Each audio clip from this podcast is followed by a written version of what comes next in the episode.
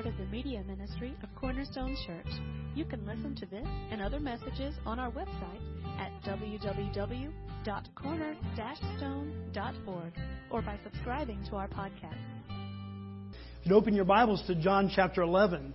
If you're new to our church or if you're visiting today, usually we go through books of the Bible. We do what's called expository preaching, where we kind of go through different books of the Bible.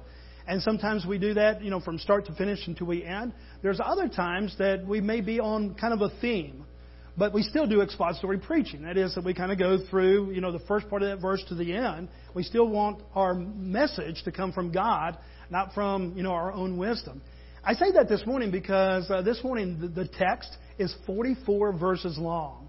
And I told somebody before where they came in, I said, bring a sandwich and bring a couple of drinks because, you know, forty-four verses, that's a long time. Now, we're not going to cover all forty-four, but we are going to kind of cover that whole, the context of all that this morning, John chapter eleven.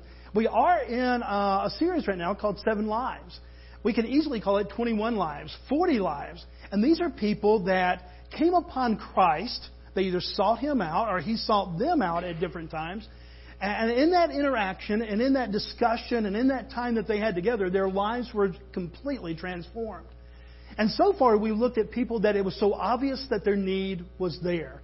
First week, we looked at somebody and, and the need that was there very much. In the first week, this guy, he lived in the graveyard.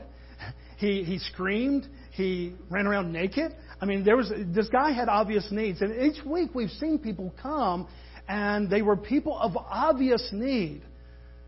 It was obvious that they had sin in their life. It was obvious that they were not really with God.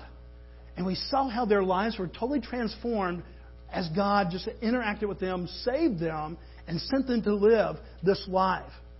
This morning, we're going to see another life that is transformed, and yet it's a little bit different because these are people that are actually believers. These are actually some of Jesus' good friends. These are people that he knew. This isn't somebody that has this all this, you know, obvious sin in their life, even though they very much were fallen people just like the rest of us, and they, you know, did things in their lives that, that needed correction. And so as we open up John chapter eleven this morning, we see the story of Mary, Martha, and Lazarus. How many of y'all have heard those names before? Mary, Martha, and Lazarus. Okay, we knew a little bit about them. If you if you weren't able to raise your hand, don't worry about it. We're going to fill in kind of the blanks. But these are friends of Christ, and, and we're going to find out even in the Scripture that it says that Jesus loved these people, and they loved Jesus.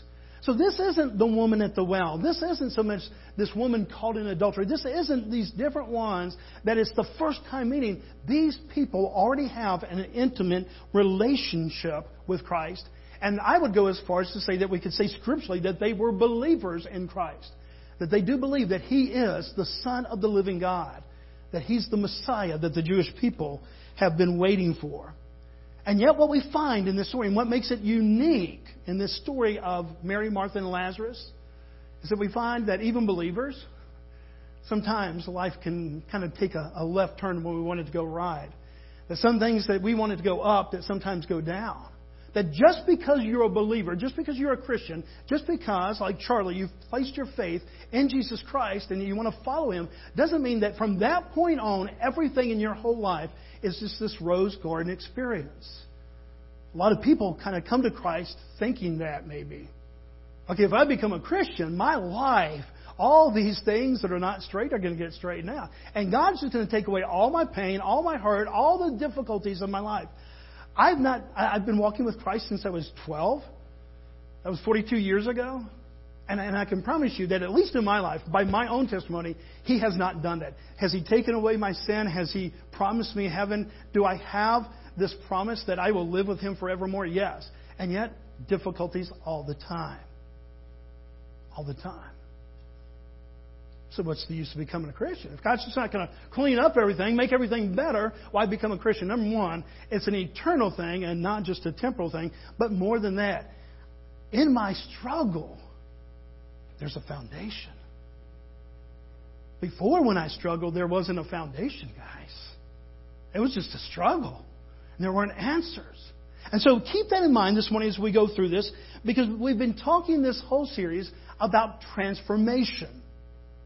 And transformation, certainly the first week it was so obvious. This guy, naked, running around in the graveyard, cutting himself, acting all wild and all this. And all of a sudden, you know, it says that he was calm, sitting by the fire, and he was talking back and forth, clothed and in his right mind. Man, that's transformation. I mean, it's a physical transformation that you can see on the outside. This morning, what we're going to see is that for Christians, that God is still calling us to be transformed. The theological word for that is sanctification.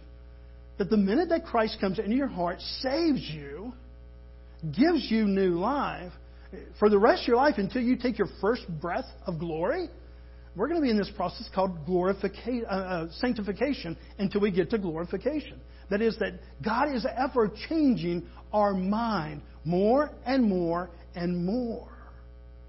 It's kind of like marriage. You know, marriage, you, you sit there on day one. Man, I love that girl. Man, I love that guy. You get into it. My wife and I are about to celebrate thirty-three years. And I can truly say, I love that girl. And I hope she can say, I love that guy. And yet the love is a mature love. I mean, I hope that we still have that kind of teenage love. I hope that we still have that, you know, man, look at her. She's the prettiest thing ever. I hope I never lose that. I've always said I want to be ninety years old, on the rocking chair, on the front porch, holding her hand going, I'm the luckiest guy in the world. I want that. And yet there's a maturity of love because all of a sudden you begin to see, when you said better for worse, richer or poorer, sickness and health, that both of those really happen in life, guys. We don't live in this sterile world where all of a sudden it's just better, richer, and, and, and all these good things. But the reality of life hits us all, whether you're a Christian or you're not. But that transformation of mind, just like a transformation of a marriage, begins to show us, hey, even in the rocky days, she was right there. Even in the worst of days, he was right there. And we begin to see that there was substance in the midst of this covenant that we made with one another, these vows that we took as husband and wife. This is the experience of Christianity, guys. That there's substance there. That there's a foundation upon which Christ is building our lives. It's not that it's going to be this rose, walk through the rose garden. It's that life is tough and the world is fallen. And good things happen to bad thing, people, and bad things happen to good people. And yet there's substance. There's a foundation that Christ has built. And I pray that we see that this morning. That we will truly see, what does this mean to have a transformed mind? Romans twelve two has kind of been our go-to verse. It's what the Apostle Paul wrote to Christians. He did not write this to non-Christians. He wrote it to the church, to the people who already had faith and belief in Jesus Christ. So this instruction is not for just, okay, everybody in the world. No, he's writing to Christians. So this is instruction for the Christian life.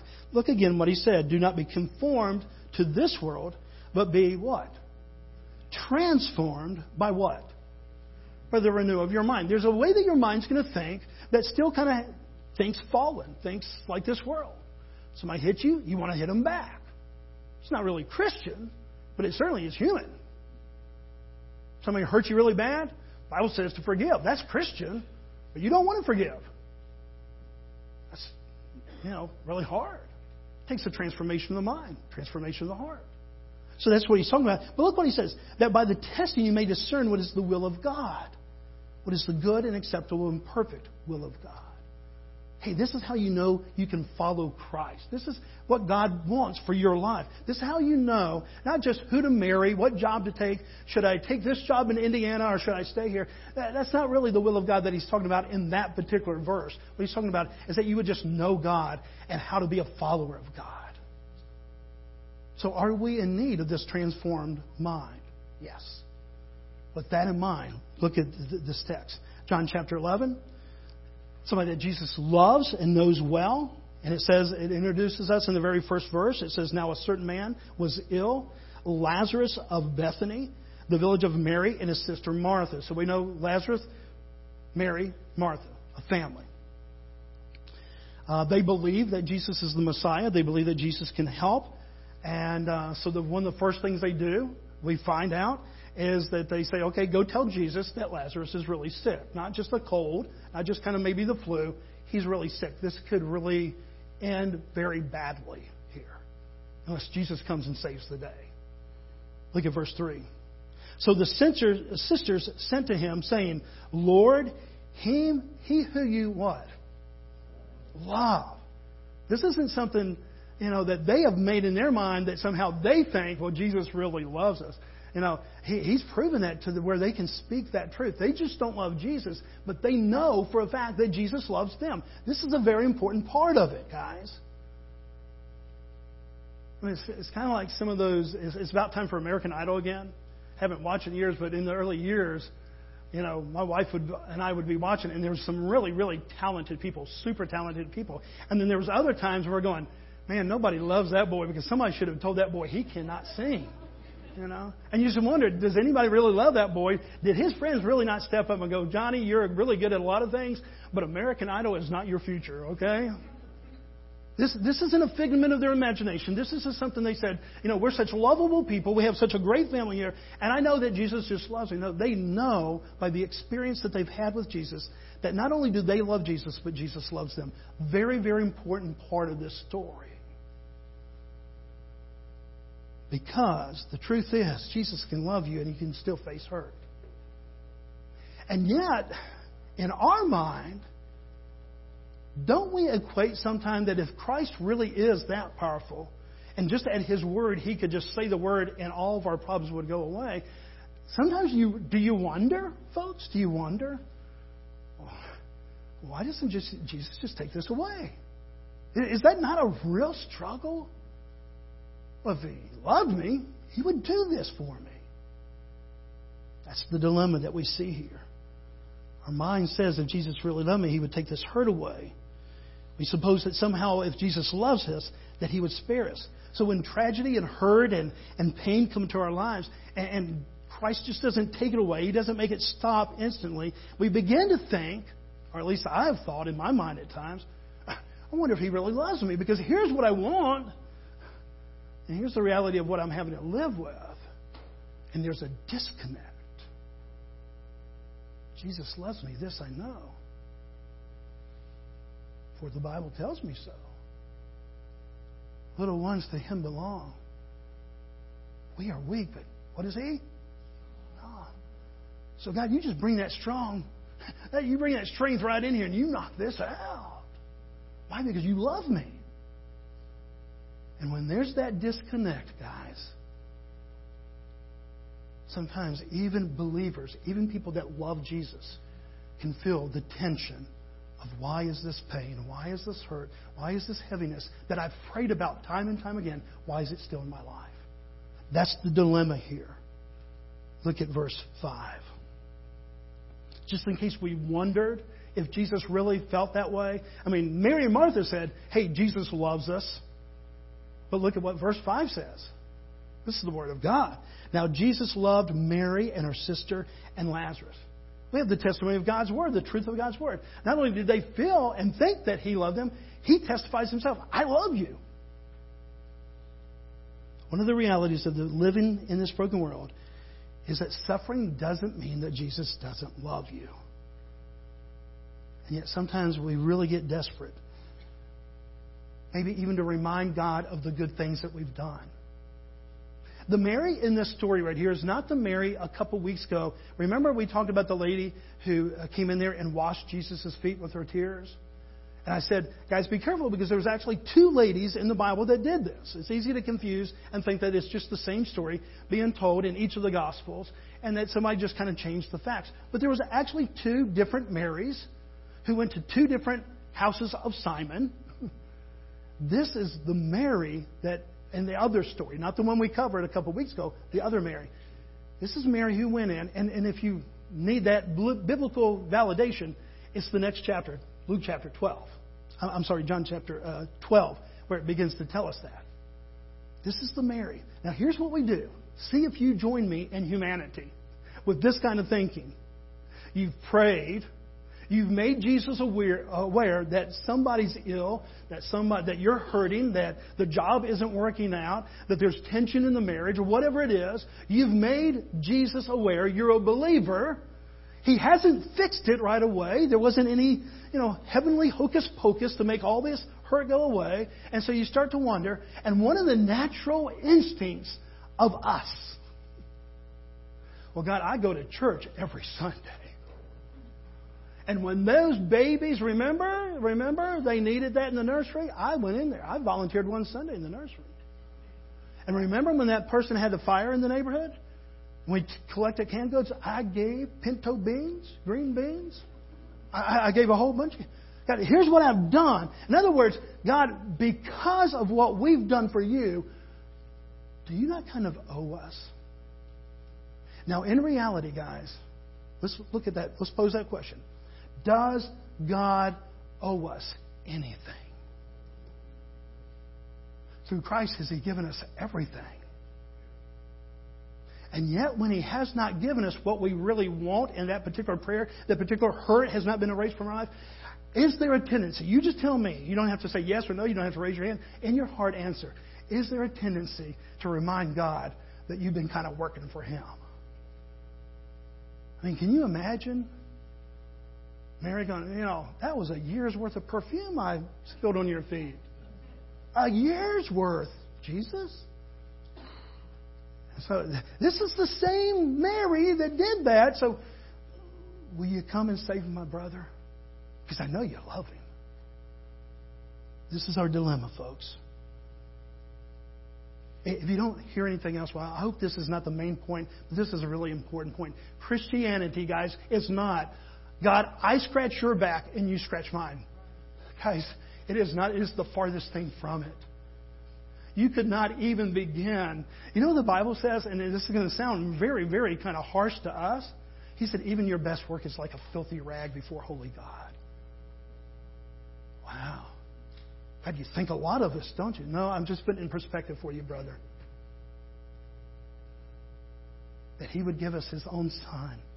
That He would die in our place. The sinless for the sinful. We have been given everything. But that's the very reason why it's confusing when we're praying as they want to. Okay, Lazarus, your buddy, your friend, you, you, you've sat around our table. You've eaten with us. You love us and we love you. He's ill and he needs your help, Jesus. Look what it says in verse four. But when Jesus heard it, He said, the illness does not lead to death. It is for the glory of God, so that the Son of God may be glorified through it. What a dilemma as Christians. Do you want the glory of God? This one you can answer out loud. Do you want the glory of God? Do you want the glory of God if it costs you your brother? Well, that's not fair. I mean, in one way, theologically, intelligently, we know what the church answer is. We're in church. We're going, oh, yes, I want the glory of God even over my own comfortableness and my own ability to, to be able to kind of rest in this place of my life. Because that's basically what He said. He said, look, this illness that's come, I already knew about it even before the messenger came and told me. And I want you to know that what's happening here is all part of the sovereignty of God, and it's all part of something that's going to bring glory to God. Verse six. So when he heard that Lazarus was ill, he stayed two days longer in the place that he was.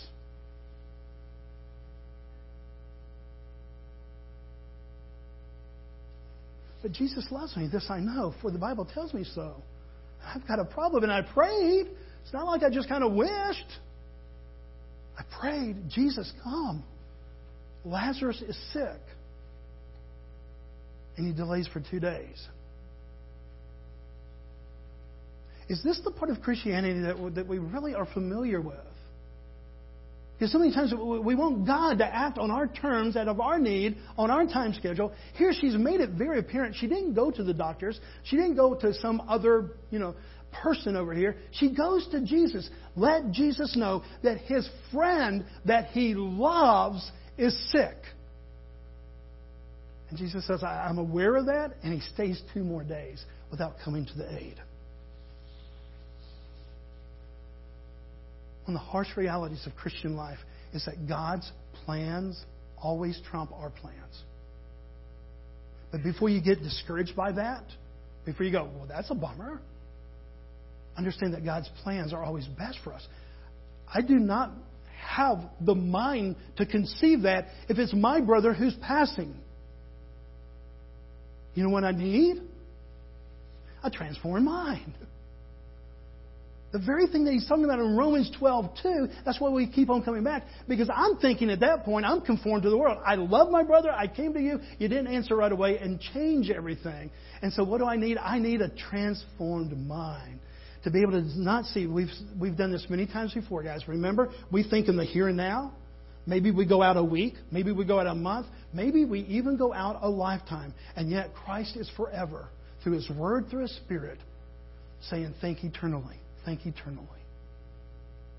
And I promise you, Christian, I promise you, believers that love Jesus and Jesus loves you, that there will be some days that's all you've got is the eternal. You don't have the temporary.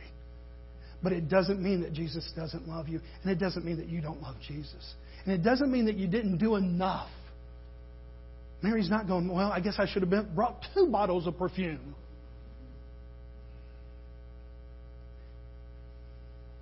Verse seven and eight.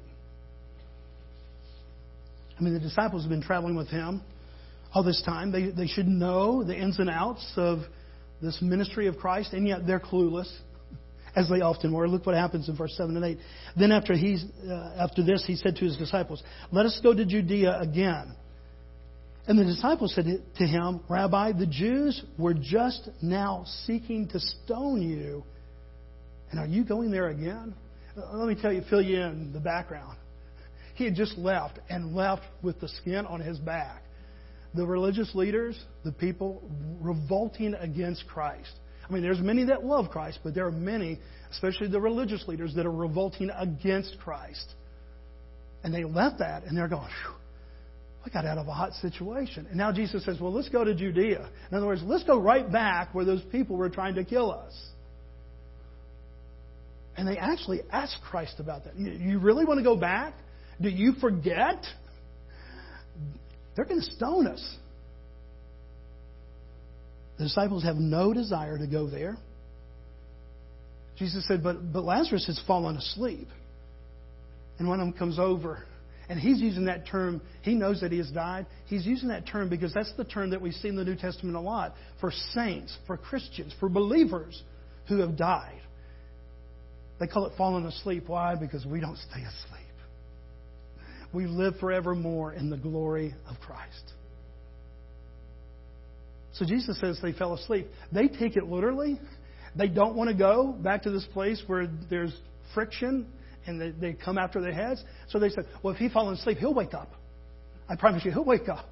We don't have to go. In the morning, set the alarm. He'll wake up. Look what Thomas, remember doubting Thomas? It wasn't that he was the only one that doubted. He was the only one that spoke up.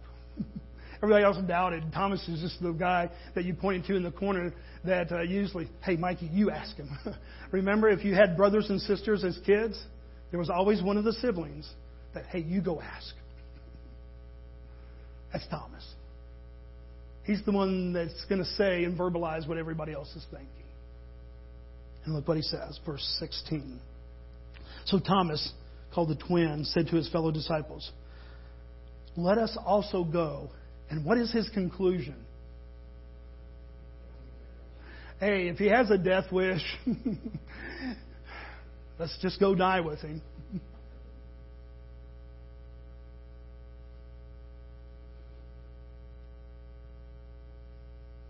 He finally started heading out to Lazarus. This is two days later.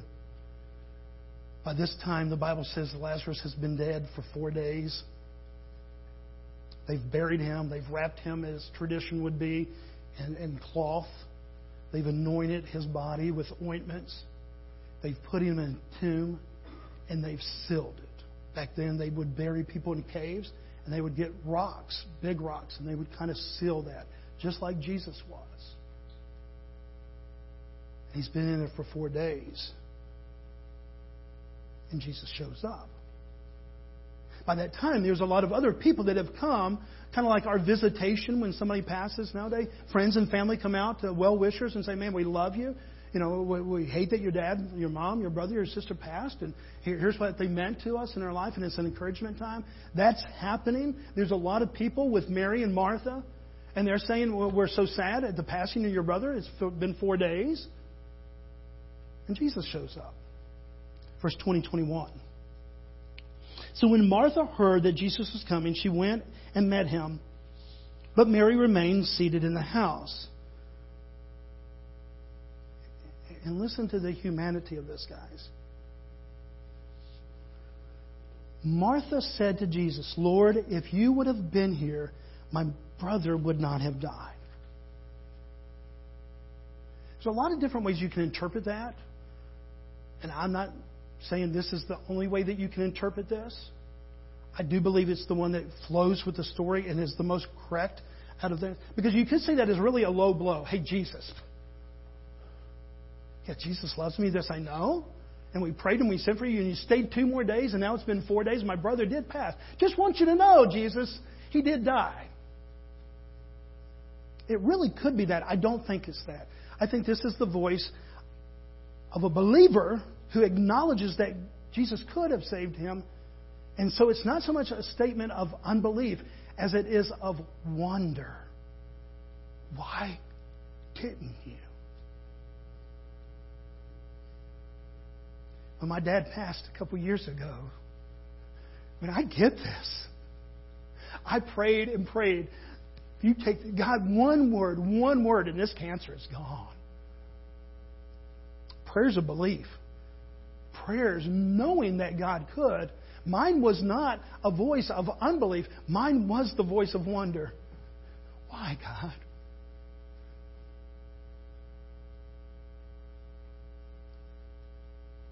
Believers confessing belief that Jesus can still can have hurtful times in their lives, God, guys.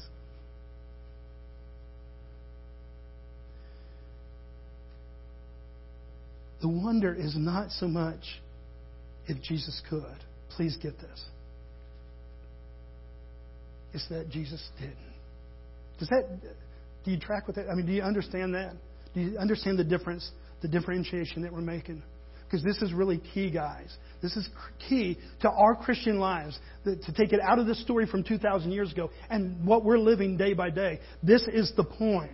That people that love Jesus, trust Jesus, believe that Jesus can, can still wonder why he didn't. Now, you may be a, a, a sanctimonious soul today and go, well, I have never wondered why God did. Well, bless you. And I say that in all sincerity, bless you, because you are on a realm so far above this pastor and many of the believers that I counsel with and that I live with. And we want to know your secret. And I'm not trying to make fun of you. I'm just saying if you live there and you've never wondered, not unbelief, but wondered why God did it this way instead of that way, I need to know your secret. Because as a believer for forty-two years, I know that God can. But there are times I wonder why God didn't. Verse thirty-two. That's what Martha said. There's one more sister. What is her name? Mary. Out of the two, biblically, which one do we kind of see as more of the follower of Jesus as far as really worship in her heart? Martha or Mary? Mary. She's kind of, if you want to say just, you know, spiritually a little bit more there. So Mary's going to come out now and greet Jesus. And surely she's going to approach it so much more theologically, spiritually mature than Martha did. Verse thirty-two. And when Mary came to where Jesus was and saw him, she fell at his feet. See, she's worshiping already. She's so mature. Oh, but wait. And she says to them, Lord, if you have not been here, my brother would not have died. I, I, is there an echo in the room? She loves Jesus, she believes in Jesus, and yet she has the same question. It's not unbelief. She's confessing. If you would have been here, you could have said the word. You could have saved my brother. I'm just wondering why you didn't.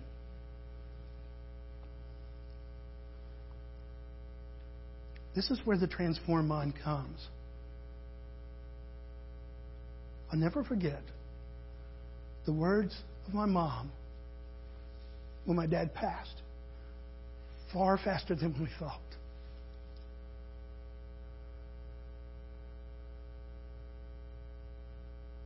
A very spiritual woman, loves Jesus, believes in Jesus, knows that Jesus can.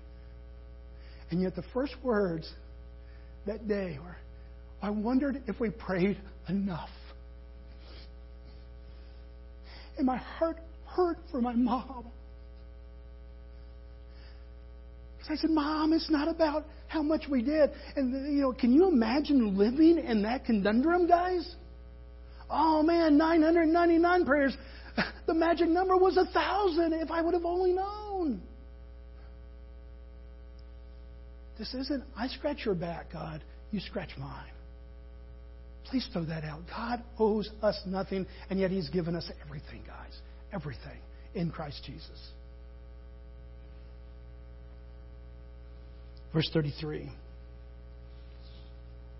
When Jesus saw her weeping and the Jews who had come with her also weeping, He was deeply moved. The Greek word there is a guttural feeling. It's not just this kind of, oh, man, kind of, she makes me nervous when she cries. You know, you get nervous sometimes if people are crying. You know, no. The word in the Greek here is that this is deep down in the gut. It's deep down in your very soul. He sees their crying, and Jesus, deep in His spirit and soul, was deeply moved in His spirit and greatly troubled. And He said, where have you laid him? And they said to Him, Lord, come and see. And then that famous verse, Jesus wept. He's a compassionate God. And even though He did not save Lazarus in the time frame that they wanted Him saving, He's not this unfeeling God going, okay, I got a schedule, I've got a timeline, you didn't fit into it, sorry, grow up. This is not the heart of Christ. He sees their brokenness and He is broken with them. Verse thirty-six, so the Jews said to Him, see how He loved him? They look at Jesus and, man, this guy really did love Lazarus a lot. But some of them said, typical human response, could not He who opened the eyes of the blind have kept this man from dying? We keep on coming back to that. We know you can. Why didn't you? Mary and Martha are asking it. Now the whole crowd is. If you loved, then the usual response is, if you love this much that you're hurting all the way down in your gut, then you would have done exactly what Mary and Martha wanted you to do. Everybody on this page, except for Christ, is making this connection. Verse thirty-eight. Then Jesus, deeply moved again, came to the tomb.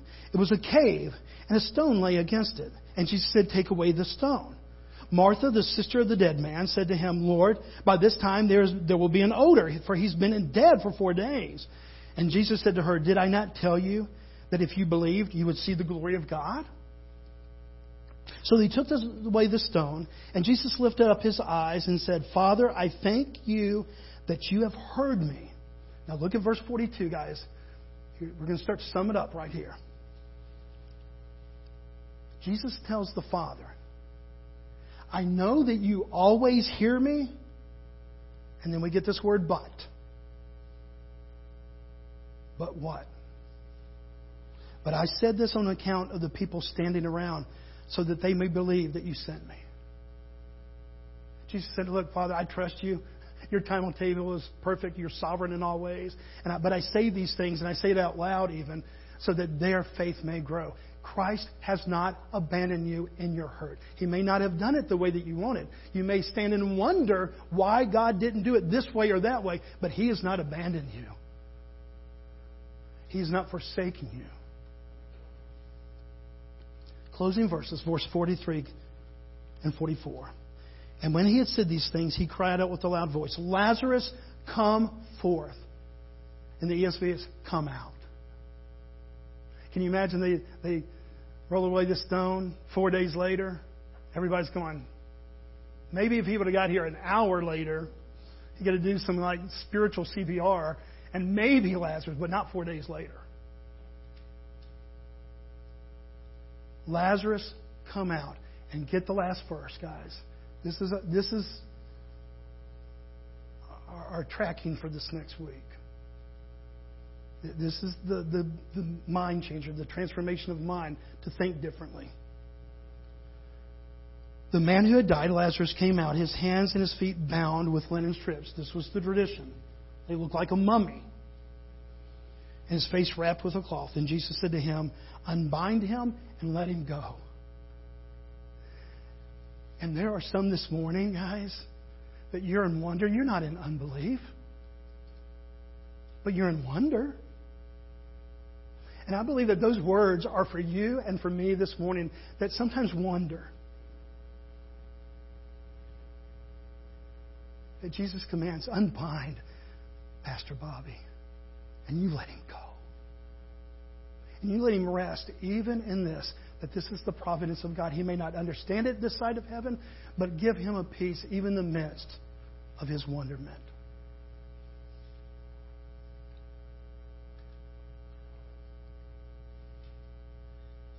Can bad things happen to people that love Jesus?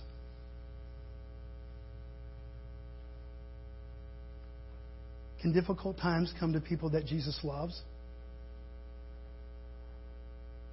Are there times in our lives that we kind of get into this thought that, okay, if I just would have tried harder, done more, scratched a little bit harder, Christ would have probably answered this, but somehow this is all my fault?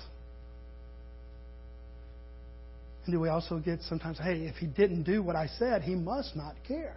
All those are valid things that come through our minds. But here's, here's the, the, the learning point. Here's the teaching point. And here's the living point for a transformed mind, guys. That those things that are dead, he brings to life.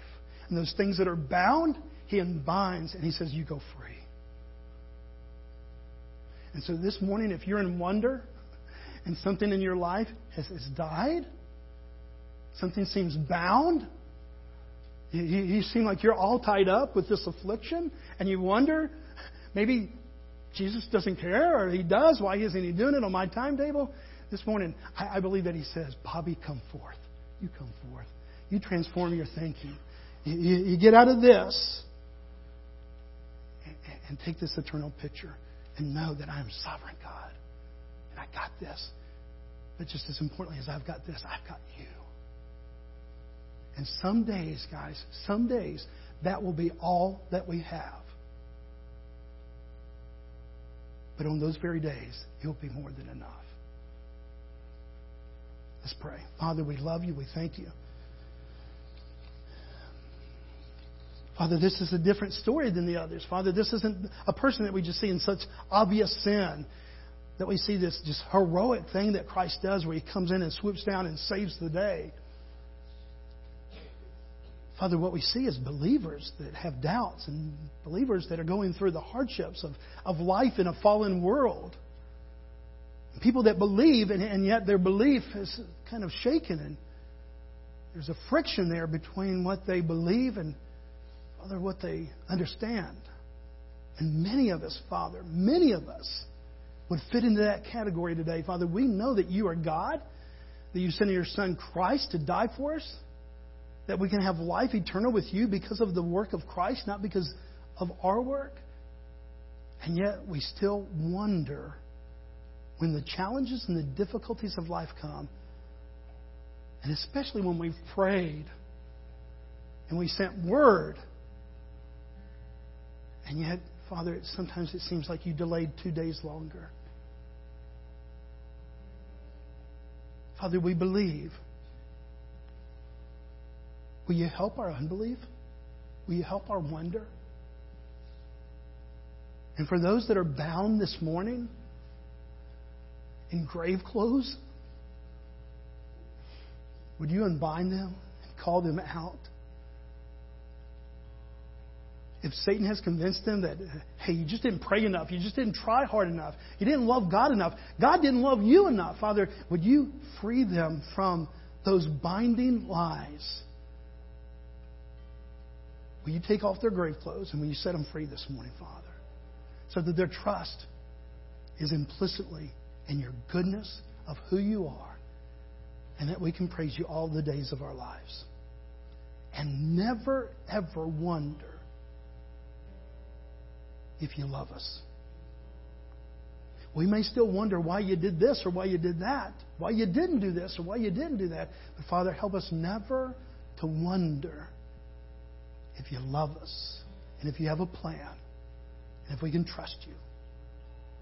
We give you this time, Father. We sing this last song in response to you as both a confession of our need and a profession of our belief as we pray this, sing this to you. In Christ's name, amen.